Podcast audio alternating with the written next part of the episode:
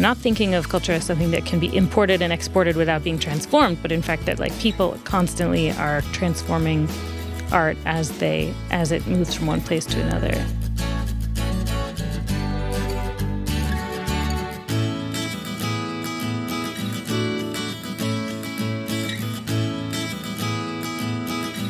Hi, and welcome to the Indian Edit. Today, it is my great pleasure to have in person in a studio in Boston um, Laura Weinstein, the Ananda Coomaraswamy Curator of South Asian and Islamic Art from the Museum of Fine Arts in Boston. And I'm thrilled that she's joining me here as a guest, and we can chat about her museum work, her background, um, and art. So thank you so much, Laura, for joining.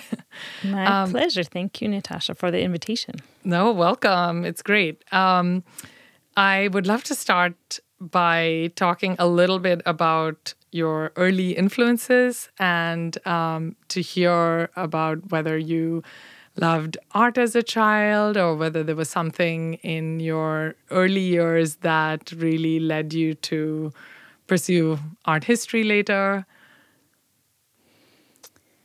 Well, I grew up in New Jersey, mm-hmm. which is not a place that really calls to mind great aesthetic beauty and and experiences with art, but of course it's near New York. So I certainly did grow up going into New York City a lot and going to museums and even going to the Zimmerli Museum in New Brunswick, New Jersey, which is where hmm.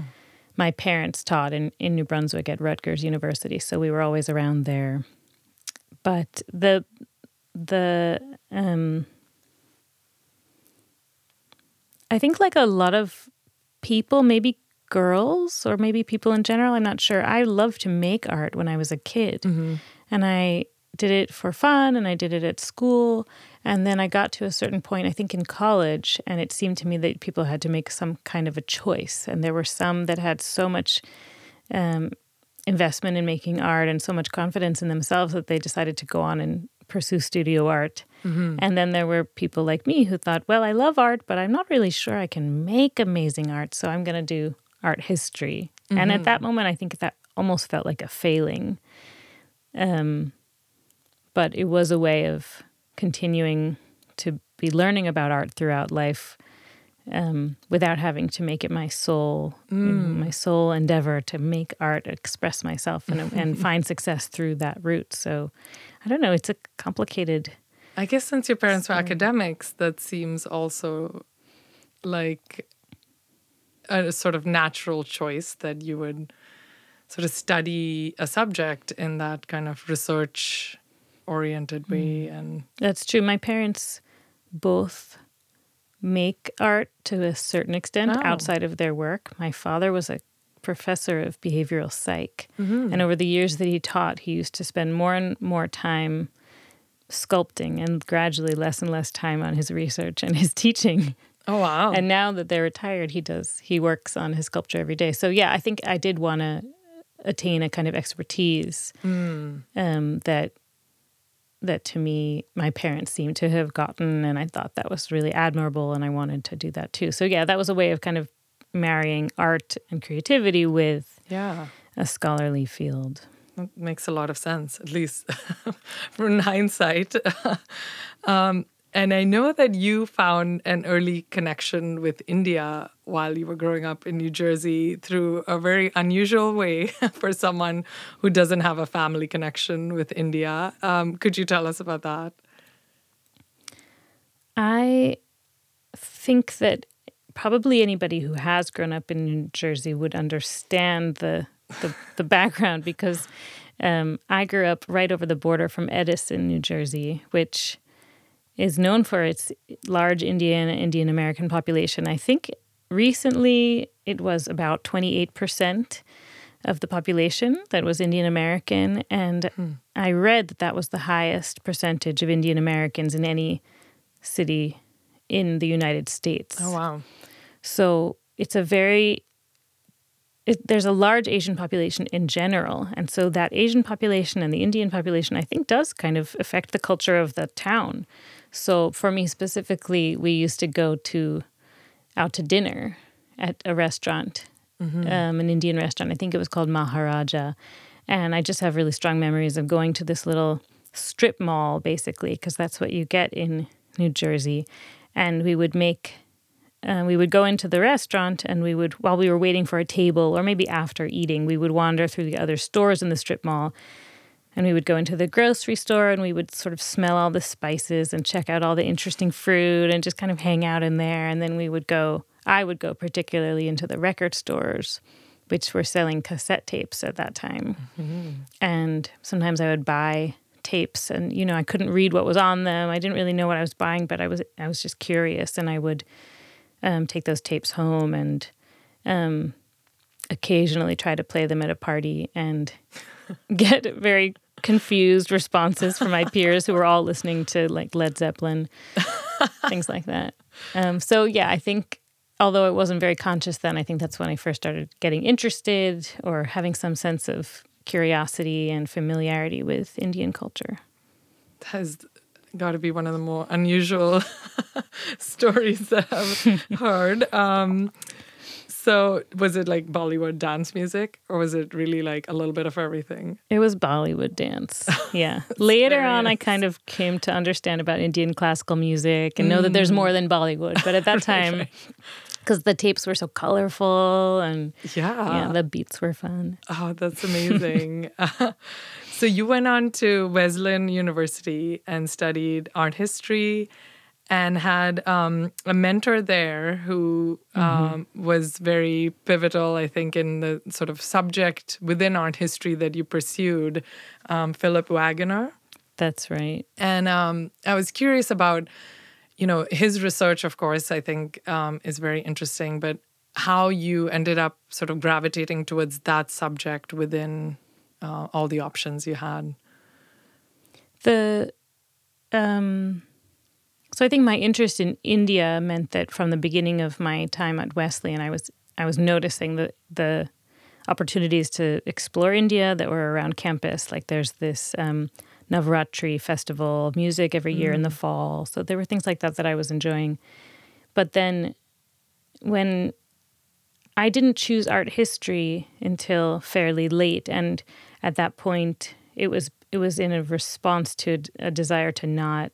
It came out of not wanting to. You know, there's a certain moment in many American young people, young women's lives, maybe when they say, "I don't want to study only dead white men," or at least the, in the moment when I was in college in the late '90s Oh, there was a sounds like it was you know discovering a lot more of feminism. moments still. we do. It's an ongoing thing. But that was you know that's a moment when you're like beginning to question a lot of things that you've learned up until then. And so i i got into interested in um getting outside of the canon that that was being taught in the major that I had first selected. And so instead I was like, let me look around and see what's something that I can do that's outside of those boundaries. Why don't I go abroad to India and I can study art from Asia and that just felt so exciting and different and and but it had this connection I guess because of earlier experiences in my life, but it really felt like something very exciting. Um so I think it was really that trip um, And you went and to then Jaipur. I went to? Jaipur and I lived with a Muslim family. Mm-hmm. And I think it was after that that I finally Mm. connected with this professor who had a big impact on me, who was, was in large part, was working on um, the interaction and the um, connections between Islamic and Indic culture within South Asia. Mm-hmm. And he kind of helped me build on the experiences of living in Jaipur with this family and turn it into something that I could kind of explore critically and mm. historically. But of course, I didn't understand any of that until much, much later. You know, at the time, I was just trying to muddle along and, you know, missing my boyfriend and those kinds of things. But, you know, in retrospect, it, it did play out mm. in a way where each each step was connected to the next one. Right. Did you spend a whole year living in India or a semester? It was just a semester in Jaipur, Mm-hmm. and it was a wonderful experience with a bunch of travel. We, you know, got to Benares, got to Delhi, Mm. um, lived with a family. I did get to study Indian classical vocal music, North Oh, wow. Indian vocal for a while, um, and take a few tabla lessons. Oh, fun. So, had you had some musical training all through? And th- you singing as a child and so on? Yeah, I loved Oh, to okay. sing. I was in choirs as Oh, a okay. kid. And so, yeah, that was a kind of a natural thing I wanted to explore. In India, we all had to do that that project that I was on. We had to do a research project. Each person had to, and I decided to study Ragamala paintings, which are these Hmm. Indian paintings that you get from sort of the 16th century to the 19th or so, and they're depictions of rags, Mm-hmm. the the modes of Indian classical music. And so And there's in this the sort of miniature style? In the and mini- from exactly. The Rajput? yes. Uh, okay. from Rajasthan, but also, you know, further north and even down into the Deccan. Mm. And there's this perennial question that people ask, which is what is the connection really between those paintings and music? Is it possible for a single aesthetic experience to be communicated into two hmm. totally different media? Mm-hmm. And so that that was something that I decided to explore. You know, I certainly didn't a- answer this big question, but I studied. I learned a very basic form of Bhairava hmm. raga, and then looked at the paintings. Oh, so I could sort of sing it a little bit and re- look at the paintings a little bit and think about the connections. Oh, so sounds, it was really fun. sounds it sounds beautiful. I mean, those rags have such a um, because many of them have a seasonal or other association. Um, you know, you can at least immediately kind of visualize it, and um, that's sounds lovely. Um, I don't really know that much about um, that kind of art, but I was um, doing some research, and as it so happens, fell down this rabbit hole of um, the Metropolitan Museum in New York symposium on Deccan art.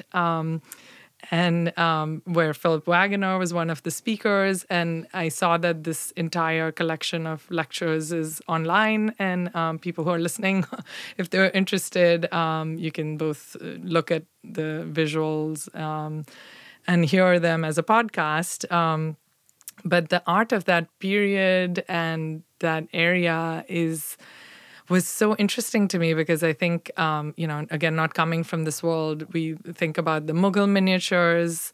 Um, the Rajput style is known to some extent, and then um, this whole world of art from the Deccan, uh, particularly during this period of the sultanates um, between like the 14th to 17th century, I guess, is sort of the big time period, um, was really fascinating to me. And especially how cosmopolitan it was. And I think this is one of the things that um, Phillip Wagoner um, studies and um, has really brought to light. Um, but, you know, we think of um, these um, sultanates as um, being really, I mean, of course, their influences sort of historically from where the rulers came from, but we imagine the um, local population as being sort of still very separate.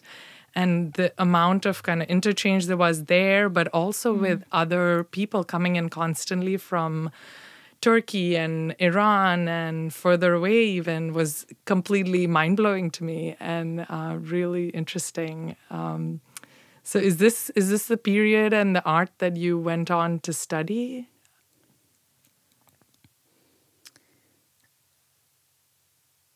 Yeah, that is the the the context that I've worked on, and um, and again, it, I didn't really realize I was doing it because of Phil of Professor Oh. Wagoner, but in in many ways, I now see that I have done, and I think what he has really done, which is so influential for me and also just important in the field, I think, is shown that that that cosmopolitanism um, is not at all skin deep. It ran very deep, and so, for example, he has talked about um, how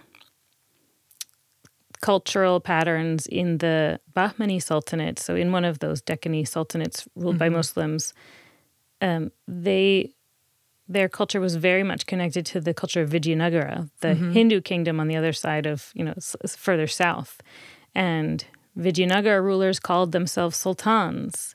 You know, they were borrowing titles from the hmm. Bahmanis. I mean, that, just all of this exchange, and so um, they are things I think that show. Oh, another thing that he he has taught me a lot about is is the Muslim rulers of some of the Deccani sultanates actively patronizing Telugu poetry. Mm-hmm. So mm-hmm. you know, you just when you start looking at all of these cultural patterns, you see, oh, there's there's really, it's not just cultural exchange. Actually, it's a whole sense of identity that's quite different than mm-hmm. the very rigid identity that we have today, or that people today are maybe trying to resist. But mm-hmm. um, so I think you know, it's just fascinating to me to see that these were periods where when Indic and Islamic are not a binary that are opposed, they're not mm-hmm. separate, really.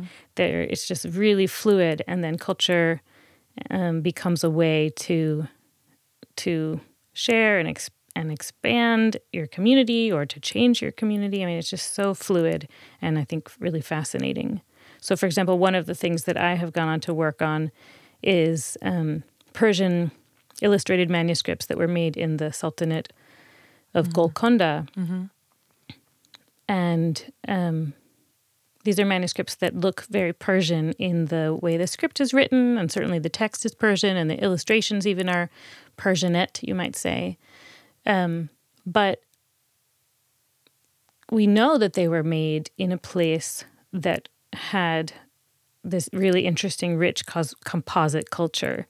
And so my questions have always been around well, what were the artists doing in order to take Persian culture and adapt it and make sense of it and assimilate it into, into the Golconda kind of cultural visual world? Um, so, you know, not thinking of culture as something that can be imported and exported without being transformed, but in fact that like people constantly are transforming art as they as it moves from one place to another. Um, there's a Shahnameh manuscript, a Persian manuscript that I've worked on a little bit from a different sultanate, the Adil Shahi Sultanate in Bijapur, where the artists have clearly used the costume of the figures in the paintings to indicate that they're Persian. So the mm-hmm. figures wear Persian dress, but the conventions for depicting the landscape and the architecture around them are very, very local, and they are the mm-hmm. conventions that artists in Bijapur use to depict their own land, their own mm-hmm. environment. So I love to think about how what does that mean that the artist decided like, okay, this is a this story comes from Iran. I'm going to make I'm going to keep mm-hmm. part of it looking very Persian and people will know that that's something associated with Iran and and another place, but we're going to take this element of it and kind of make it localized. And and there isn't necessarily an opposition there between local and mm-hmm. foreign, but maybe there's um, a really interesting ability to kind of like make room for multiple identities or mul- or even potentially mm-hmm. sometimes contradicting identities. Mm-hmm. I find that fascinating. I think it resonates for me a little bit with the world that mm-hmm. as I l- live it, you know, as we all do, where you know one has to make. I don't know. You're asked maybe to make choices about who you are, who you are, um, and um, it can be very liberating to think, oh, I don't have to choose one thing. And I know for for Wagoner and for a number of scholars, kind of in his circle, their work also has really important implications for communal politics in India today. Um, so work like this shows that as much as some people might feel that there is very deep hostility or um, incompatibility between um, Hindu and Muslim communities in India, there's actually this incredible, long, deep history in which um, people didn't identify with only one religion at all. They they didn't feel any need to do that, or the, that communities were intermingling or com- just so diverse that you can't separate out what was the you know quote unquote Hindu one from the Muslim one, and so I think it really um, it's important for people today to not assume that the the politics we have today are necessarily things that are mm-hmm. natural and essential, mm-hmm. and they they mm-hmm. they reflect the inherent nature of South Asia. It doesn't have to be that way. It hasn't always been that way. Yeah, I think that's, that's an incredible connection to the current. Uh, I mean, I think language too. Um, you know, I was surprised in these lectures to realize how, because a lot of the ministers and other officials within the Muslim sultanates were uh, local, that, um, you know, Telugu was sort of standard all the way down the hierarchy and um, how a lot of these ministers just had fascinating stories and, uh, you know, change of allegiance but you know again it's this constant idea of an exchange and that shaping both parties throughout mm-hmm. um, history. Yeah it was very interesting. Also the architecture you know how some of um, the existing architecture maybe it was a temple then you know repurposed or changed. You know it's just very interesting to think about this um, as someone who's completely outside um, the space. So, yeah, um, I, I thought that was really interesting. Um, look at this region. You know, the Deccan is just so fascinating when you think about it as this very special kind of hybrid. Um, um, and very different from the Mughal Empire, which was dominant for a lot of this period. Um, and, and it's until pretty recently, there was so much more attention paid to the Mughal right. culture and history and, and to Rajput. And so, yeah, I think it's been a fairly recent thing that people have looked more at the Deccan. But mm. I wonder if maybe in the process of um, studying the Deccan, some of the kind of paradigms that we used to think about the Mughals as well will be rethought. You know, mm. it was the Mughal court. Right. Um, in fact, more homogeneous than mm. than the Deccani sultanates. Right. So I, I think that's part of what drew me to the subject. Yeah. That it was something that allowed you to, um, as one of my professors once said, like to allows you to look around the edges of mm. Mughal culture or, or, around the edges of uh, the ideas that we th- use to think about medieval India or early modern India and kind of come at them from new angles. Mm-hmm. So I guess I, I, jumped ahead a little bit because you studied um, art history as an undergrad, but then didn't get into mm-hmm. your dissertation and PhD work until after a bit of a break. Is that right? That's right. When Just you were working in New York in a contemporary art gallery. I did. I did spend about a year in a contemporary gallery in Chelsea.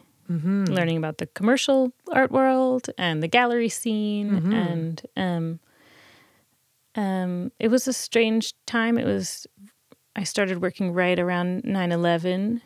And it was a time when I think the New York art world was kind of, uh, like a lot of New York, maybe kind of in shock a little bit. So it was a very odd period.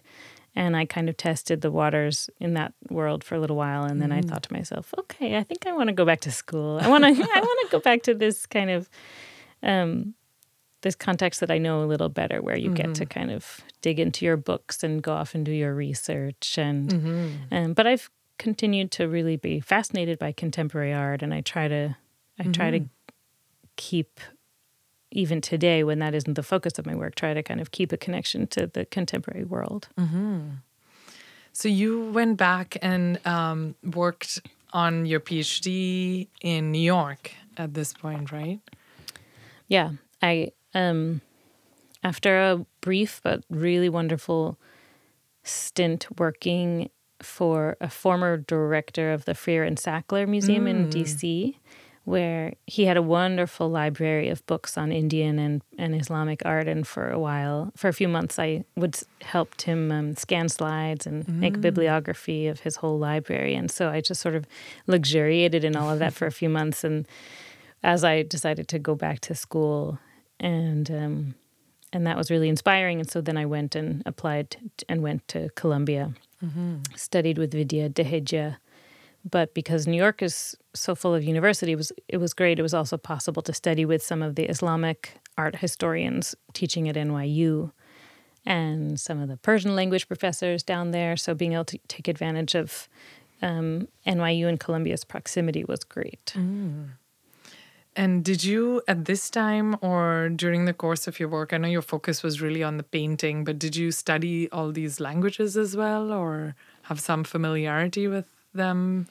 I spent a couple summers working on Hindi, and um, but that was always a little bit more for kind of getting around, mm-hmm. navigating India. And I spent much more time on Persian mm-hmm. because I knew I was interested in Islamic art within the Indian context. And so rather than Arabic, I decided Persian would give me more access to poetry and literature and history. Mm-hmm. Um, but it's hard. I think it, one of the things that I would do differently if I could do it all over again would be to spend a couple more years before graduate school just doing the languages because it's hard when you're trying to take four art history courses to squeeze in language mm. around, you know, in the in the empty spots which are so few and far between. So, um, I did spend a lot of time with Persian and I love it, but I I always actually hope that maybe I'll get another chance to kind of take a leave one I day see. in the future and just go back to it and work more and get myself to be able to read the poetry that I love. Mm,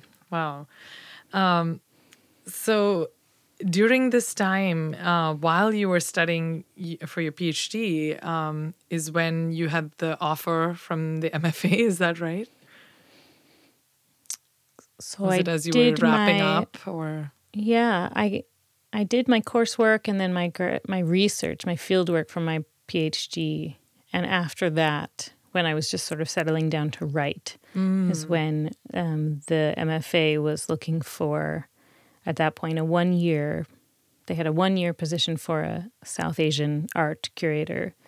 Wow. And why why was it a one just an endowment or they had other... found funding for a one year position and they were planning oh. on trying to to expand it into a permanent position. Okay. But um, yeah, I mean, these days being tight for museums, I think you have to they have to fight for every curatorial position, and so they were just getting back into the game of fighting yeah. it. They well, don't looking know if there was somebody. sort of exhibition that they were hoping. There was some particular reason it was a one year. it was just um, they were starting again okay. with um, hi- hiring somebody to work with that collection, and it started out as a one year. And it, I'm, I just bring that up because that's one of those things when you're first starting out. And you know, are you going to move to a new city right. for a one year job? It was scary and it was a bit of a gamble. I moved my husband and I both up here. Mm. Um, well, but it was a prestigious job, though. It sounds like it would be a one in a million kind of opportunity. Yeah, um, yeah. I had such respect for the MFA's collection, in in significant part because of its its founder, mm-hmm. who was an important figure in the field who we can talk about, but also because there had been great people as curators mm. of the collection in the last 10, 15 years. And I had have known a number of them and really mm-hmm. respect them. Mm-hmm. So yeah, so the job it, was a really exciting thing for that job to be posted, and I immediately applied to it, and then um, was thrilled to be able to come up here and take it, and even more thrilled that it eventually did become a permanent position. So now I've been there almost ten years. Wow.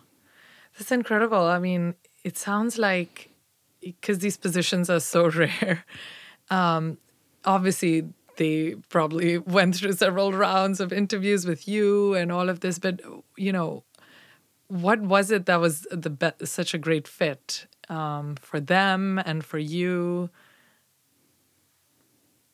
I mean, do you know how many people applied? Was it like Hundreds? I don't know how many people. I, I don't know. I think it is.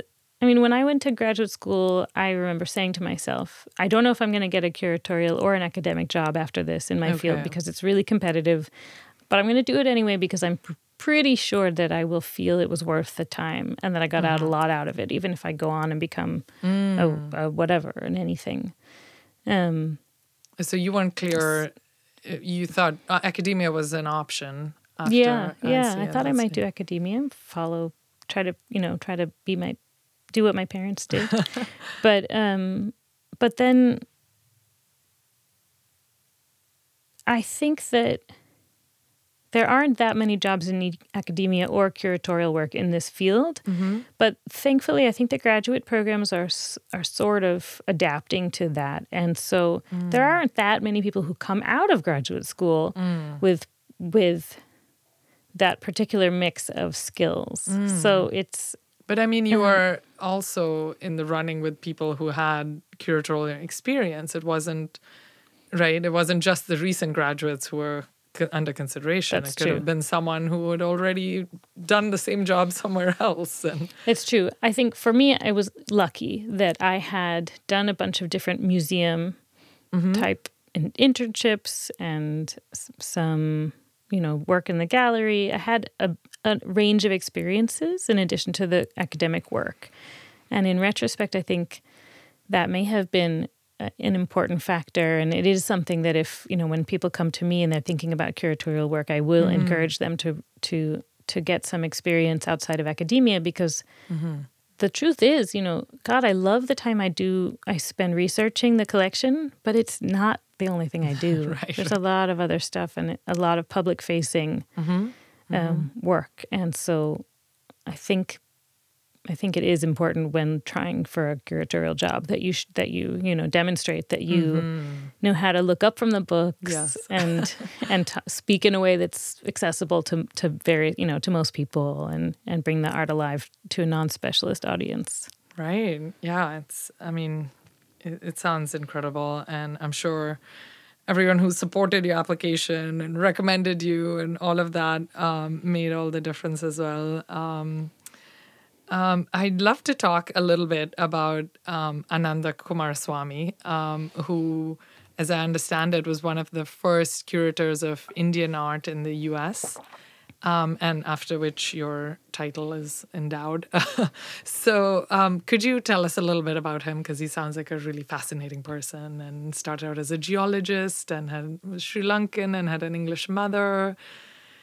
It- yeah. Yeah, he's a he was a fascinating figure, and he um, led a, a really complex life. So there are just so many stories one can tell about him. um, he was born in 1887, and um, as you said, to an English mother and a Sri Lankan father, and he was kind of I think educated in England, but went to Sri Lanka as a geo, you know, once he had done his geological training and he went there to look at the, you know, at the geology of the place, but quickly became interested in other aspects of what he was seeing around him. He was there with his first wife and they began photographing and kind of trying to document the the surviving craft traditions that they saw around them, metalworking and woodworking and um, and other types of like semi sort of traditional ways of making objects and clothing and items of, of daily use as well as ritual objects. And he became really sensitized to the political aspect of, um, well, I think he became moved by the political m- moment where people were realizing we're becoming very quickly westernized.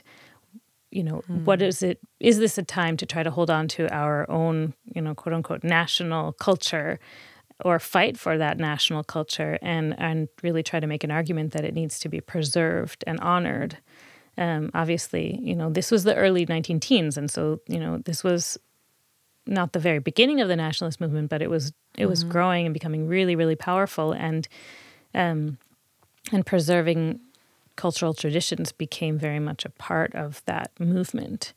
And so he he began writing and um, documenting what he saw about him uh, around him and began collecting objects and that that was his start but then he went on from there and sort of moved into India and started collecting all sorts of artworks um, not just things that might be seen as quote unquote craft, but more you know, in fine art traditions. And so that was, I think, his launching pad into a career in art history that lasted for the rest of his life.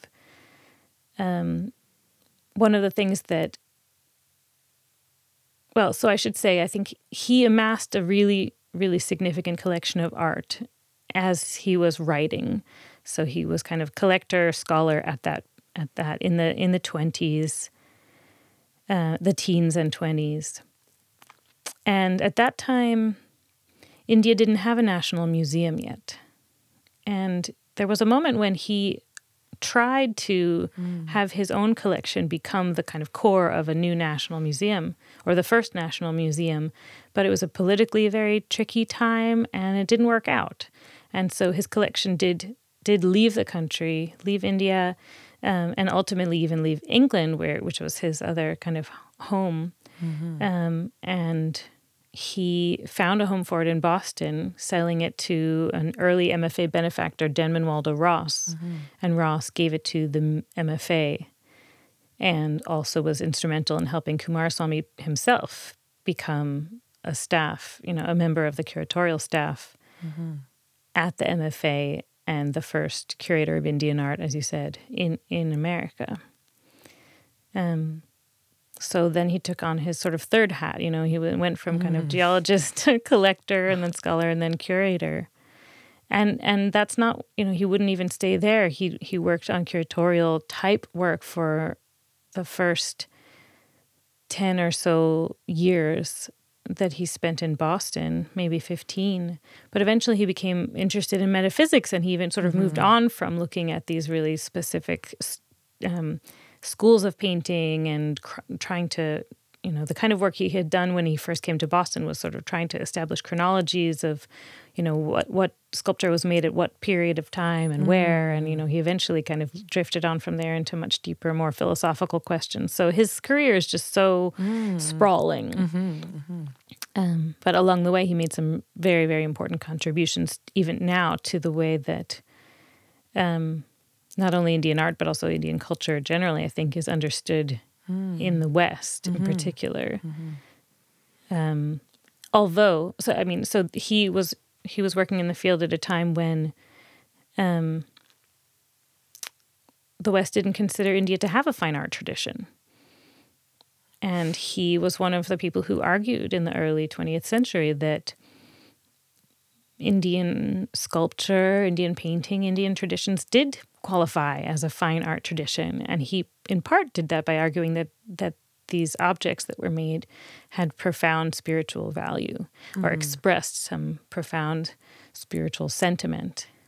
And that is something that um, that even today I think there is this idea of India in the West as being spiritually um how do I put it?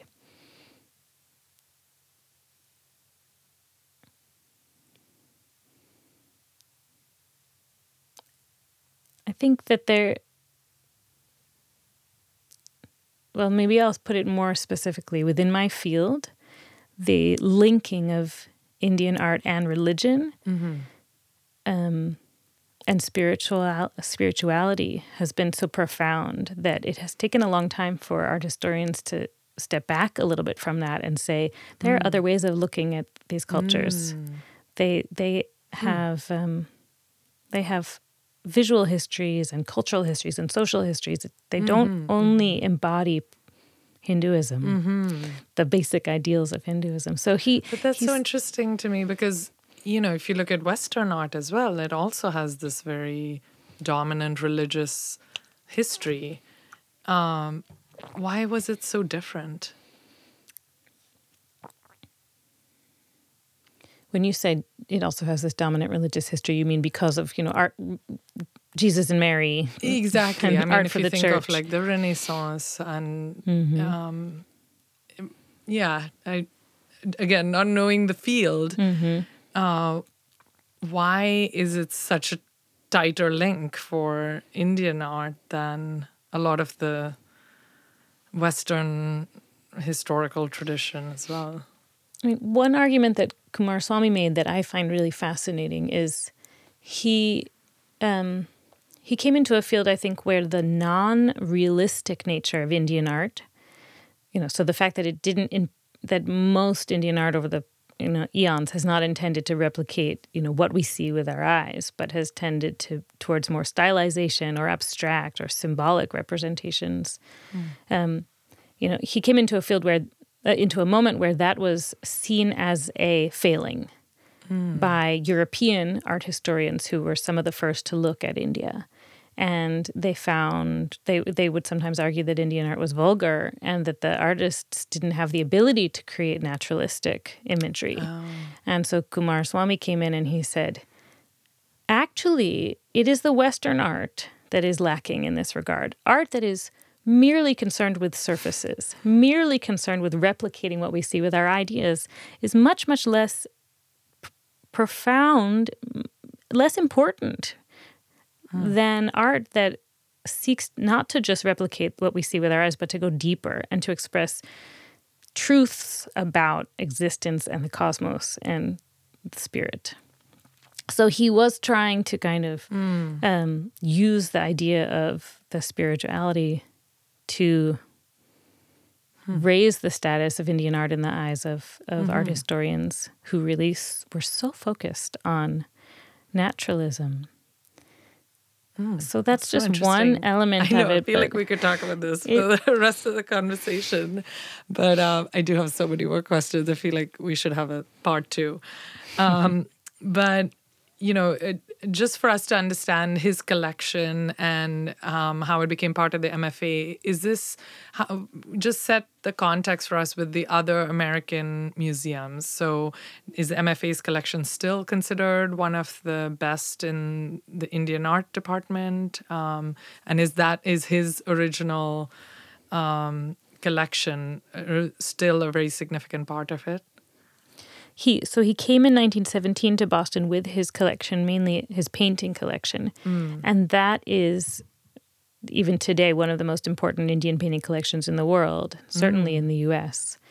Um, it was collected at a time, particularly the Rajput paintings were collected at a time when no one else was collecting these mm. things, and so he was able to buy paintings that probably came straight out of um, the families of artists who had you mm-hmm. know family descendants of the artists themselves mm-hmm. paintings that had been passed down through a workshop or a family and so you know the works of art that he was able to get are are an amazing window into um, the history of Indian arts. Mm.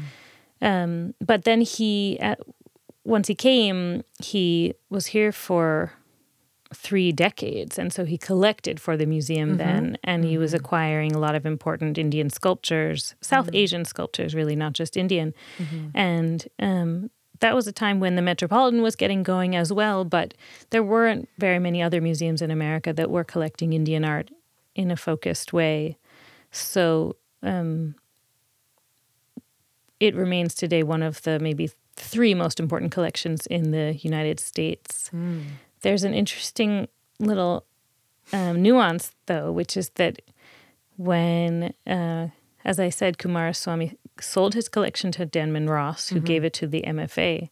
Ross gave thousands of works of art to the MFA, and he had a um, one qualification, one restriction mm. on the mm. gifts that he gave was that they were they should never ever be loaned to any museum Ooh. except the Fogg. So they can go to Harvard, they can go on view at the Harvard Art Museum, long distance, or at the at Boston. Yeah, I mean, I think it was a time when loaning works of art to other places was risky, risks right. even the the material okay. kind of stability of the object. Things were moving around in um, pretty primitive ways. So the mm. Coomaraswamy, what we call now the Ross Coomaraswamy collection that mm. came in in 1917, cannot be loaned. Wow. And so, one really important part of my job, I feel, is to try to find ways to mm. bring the collection to the attention of people around the world who are interested in Indian art without having it leave the door and that requires a lot of creativity and yeah. determination and it's it's frustrating not to be able to lend the collection mm-hmm, mm-hmm. widely because it is important right. to telling the story of how indian art developed oh that's so interesting um, well let's talk a bit about your work uh, which i haven't really touched on um, so you know in addition to the exhibitions um, you do a lot of um, I, again, tell tell me if I'm wrong, but I imagine that there's conservation work that um, curators are sort of supervising. There's work of addition, adding to the collection, potentially doing the exhibitions and your research. Is this is this a fair um, kind of big picture view. Um, yeah, yeah. But tell us, tell us what you do. um, yeah, all of that. So research on the collection, expanding it, cur- you know, curating exhibitions of it, either temporary or long term. Um, and then there's a lot of teaching. There's mm-hmm. a lot mm-hmm. of helping to train tour guides or working mm. with university classes that come in to see works okay. of art. Um, or you know, sometimes we even teach courses. So that there's a lot of that. Um, writing books. I've done two catalogs since going to mm-hmm. you know mm-hmm. since arriving at the museum, and I'm I'm finishing a third. Um, luckily, I get to do a certain amount of travel, and um, because connecting with other museums and mm-hmm. collectors is an important part of of what mm-hmm. we do. Mm-hmm. So it there's lots of different aspects yeah, to it. It sounds really diverse uh, and very different from what I imagine at least an academic job would be like. yeah, I think so. So, do, and you know, um, with all these different jobs within your job, basically, do you find that you know it's like seasons where you're sort of working for several weeks or months at a time on certain aspects like if there's an exhibition that you're planning? Um, or is it like a day in the life where you can sort of you know every day you devote a certain amount of time to these different roles? Um, i think that the collection of indian art at boston is so important that we should have multiple staff members who work on it together so that some people can focus on you know working with supporters or teaching and others can work on research and writing and everything right. but at the moment it's really just me. Oh wow. And so i juggle it all every day. Um, and you have to work hard as we all do to carve out time to do serious research or serious writing right but I'll give you just one example. Like right now, we're in the final stages of reinstalling the Islamic collection. Mm. And just to focus on the, the part that connects to South Asia, you know, one of the things that we have never done in our museum before really is um, emphasize the fact that South Asia is part of the world of Islamic art and obviously, we've been talking about the Mughals and the Deccani sultanates. Mm-hmm. Um, and so for me, it's very important to include South Asia when we look at Islamic art, and it's also important to include, include Islamic art when we when we show South Asian, mm-hmm. and trying to. Um, it's coming directly out of my background and my mm-hmm. mentor's background. You know, trying to to blur that boundary that we have literally a boundary. You know, there's a door between the South and Southeast Asian collections and the Islamic collections, and I'm trying to blur that. So right now, I've been trying to finish writing labels that explain why this Indian stuff is in the Islamic gallery. Help mm. people understand the history of Islam in South Asia, and and these um, interconnected histories in general. So I've been working on my labels a lot. Mm-hmm. I'm trying to find some time to focus on that. Mm-hmm. Um, but then it'll be on to the next thing. because also the collection now, I mean, we've talked a little bit about um, the, this area which you specialize in but you know you also put together the mega cities asia which is a contemporary um, uh, exhibition and it seems like there's just a lot of uh, effort when it's something that is not directly within your field.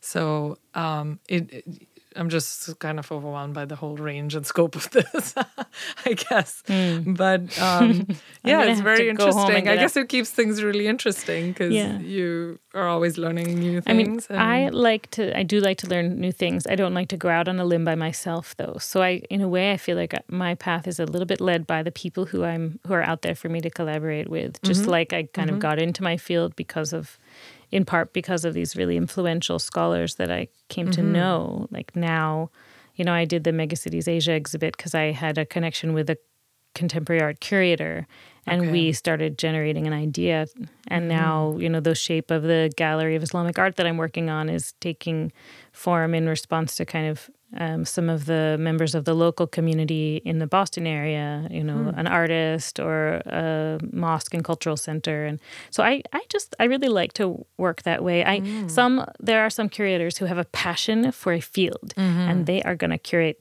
five shows on that, you know, going right. deeper and deeper into different aspects of that subject. And they're going to just do incredible groundbreaking work in that area. And that's just not me. I'm more of a grazer, Yeah. I think. That sounds like a good fit. Uh, I was wondering how you have time and when you look at um, other galleries in the museum. One of my favorite things about working at the MFA is that we get invited to um, tours led by the curators of shows before the museum opens. So they're done at 9:15 a.m. The museum opens at 10. And so when there's a new show up, somebody will schedule a tour and you get to go oh, Just for the staff. just for staff and volunteers. I see. And you get to go around the show and you hear not only about the content of the show, but you hear about the making of it. The whole besi- behind the scenes thing doesn't get old no matter how many years you've been working there. So that those pre 10 o'clock um, explorations of shows are I really, really fun. So you would go to that, like for example, there's the Frida Kahlo exhibit right now. Yeah. Um, but then you also go back on your own time, or you really don't have time for that. I try to make those tours because if I don't, sometimes I find that a show has opened and closed and I missed it. Right, right. It's horrifying, but um, can it imagine. happens sometimes that even though it's in my own building, I don't always get to see it. Yeah, I'm you know really interested in the the whole idea of the museum, and it sounds like um, you know contrary to maybe what you would expect, um, that visitor um attendance seems to be going up in general at museums. Um, I don't know, you know, the numbers at the MFA and so on, but I was wondering you know whether you think a lot about this um, i'm sure as a whole the staff does um, and also just in the context of you know now with things going online you have the whole google arts and culture museum visit um, whereas with some museums you can really kind of have a virtual walk around. A lot of galleries have close-up looks at paintings and so on. And i was wondering you know in the context of how things have changed and how the museums have changed so much over the years, um, you know, with families being so welcome, all of this, um, what you think are really kind of the challenges for museums now and also opportunities and things that are really exciting. I I do think that the shifts that are happening in museums are are are exciting. Um, we talk a lot about making galleries interactive now, which is not something that was really an emphasis before kind of this moment we're living in, but I think it's it's great. It's not really necessarily requiring um, us to give up anything um, as curators. I think it's just um, f- about finding new ways to draw people in, and um, and maybe not having it always be. Um, I, I I like that we're now emphasizing trying to make galleries work for different types of learners and different types of lookers. That the museum visitor doesn't have to be somebody only who is prepared to read 200 word labels, you know, and go from object to object and see everything in a room and do that for six hours and then go home. I mean, now the idea is that maybe somebody can come and they can engage in some interactive activity in a gallery and they can hear a talk and they can have lunch and they can um, you know have a whole range of experiences or go to mm-hmm. what f- suits them. And you know the truth for for me personally is that i even i don't uh, like to go and read every single word of a hundred object labels. Mm. You know i i think museums are tough on people mm-hmm. and the ways they're changing i think makes them much more livable and mm. more inviting. So mm-hmm, i think mm-hmm. it's great. I mean the challenges are are myriad and they always will be. Um, the mfa is a kind of unique um, institution in that it's a private museum. We really see ourselves as as of offering a public service, and we're part of the you know the city of Boston. But it's a private museum, and and we do have to support ourselves. We do have to make sure that attendance stays up, um, and um, make sure that the museum flourishes in all in in every way. And so you know we want to be more and more inclusive and bring in young people, but that also brings in a challenge of how do you maintain you know maintain this big building how do you have enough shows a year to bring everyone in it's it's incredibly challenging i think the mfa has 35 to 40 exhibitions a year wow and i can tell you that people feel it around yeah. the museum right right right yeah. um, i have to ask what if you have a couple of favorite objects in the museum mm. Do I get to just focus on my area? sure. Just pick one thing, even. um, I one of my favorite objects from South Asia is a relief panel from a stupa, a Buddhist sacred site mm-hmm. in South Asia, South India.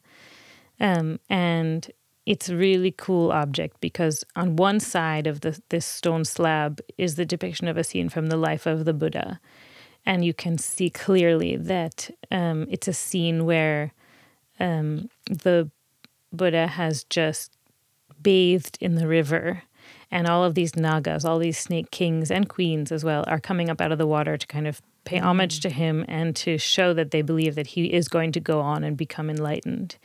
So it's a, it's very clear clearly a narrative scene, except Buddha himself is not represented as a man. He's represented through a, a, symbol, which is a symbol of his footprints, two footprints with a chakra on each one, a wheel. Mm. So it's this totally figural scene with all these people in it, except there's no Buddha. And when I try, when I teach that, you know, show to people, it's very puzzling. Um, but what is so fascinating about the object is that it was reused about 100 years later. Hmm. And at that time, they decided they didn't want to use that relief anymore, so they carved the other side of the stone slab in, as well. Mm.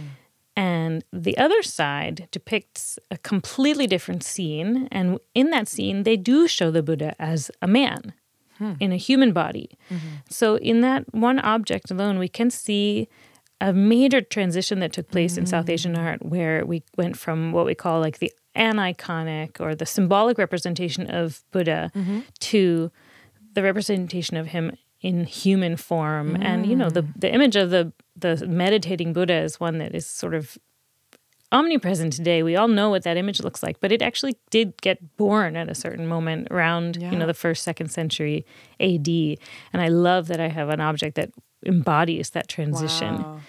um, and one last thing about it is mm-hmm. that it was on a stupa and you don't go inside. So you can only ever see one side of that slab at a time. When one side of the slab was facing outward, it could mm-hmm. be seen the other side was facing the solid core mm. of the stupa. And so the artists didn't, as a result of it never being possible to see both sides, they didn't care, I think, that they carved one side so it was oriented one way, and the other side, when they recycled it, they carved it completely the other way, 180 degrees. Huh. So as a result, people come into the gallery regularly in the museum and they say, mm. You have put it upside down. and I have to say, like, look at the other side. You'll see it, it all, there's always one upside down side and one right side upside. That's a great, and uh, it's a uh, curatorial choice, yeah. right? I had to choose which one do I want right. to be a right side up. and now I have to spend, you know, forever explaining that to people and, and trying to well, maybe justify the curiosity of that uh, brings them to at least ask questions right. about it. They're so all fun conversations. That's sounds really great. Yeah. Um, so where is it exactly? So it's can... in the Gallery of South and Southeast Asian Art. Okay. Yeah, on the oh, first floor of the Asian Take a wing. look now. Do come. Um, so we're running out of time, and I always love to ask um, a few more personal questions about, um, you know, how you like to do things, things that you love, um, and obviously, I would love to know about um, favorite books. So maybe we should start with that in case we run out of time. Whether there are books that have really influenced you, whether it's, you know, more academic or just something you're reading right now that you're loving?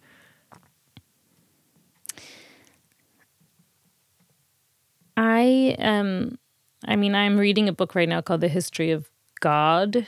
Mm. Or maybe it's called A History of God. Mm-hmm. Um, by a, a really amazing uh, historian named Karen Armstrong, who started out life as a Christian nun and then decided mm. she wanted to know God through scholarly means rather than through kind of personal spiritual means. So it's a fascinating oh. book. Um, but but I only read about five pages a day maximum mm-hmm. because there's so much in there. Um, another book that I have on my bedside table is a is a more of a museumy book. It's called um, the history of Boston in 50 artifacts. Oh, It was written by the the chief Boston archaeologist or Oh. the, the official bo- Uh-huh. archaeologist of the city of Boston. And it's amazing. And it has odd little bits and pieces of things that have been discovered when they were excavating a site to build a new high rise in downtown Boston.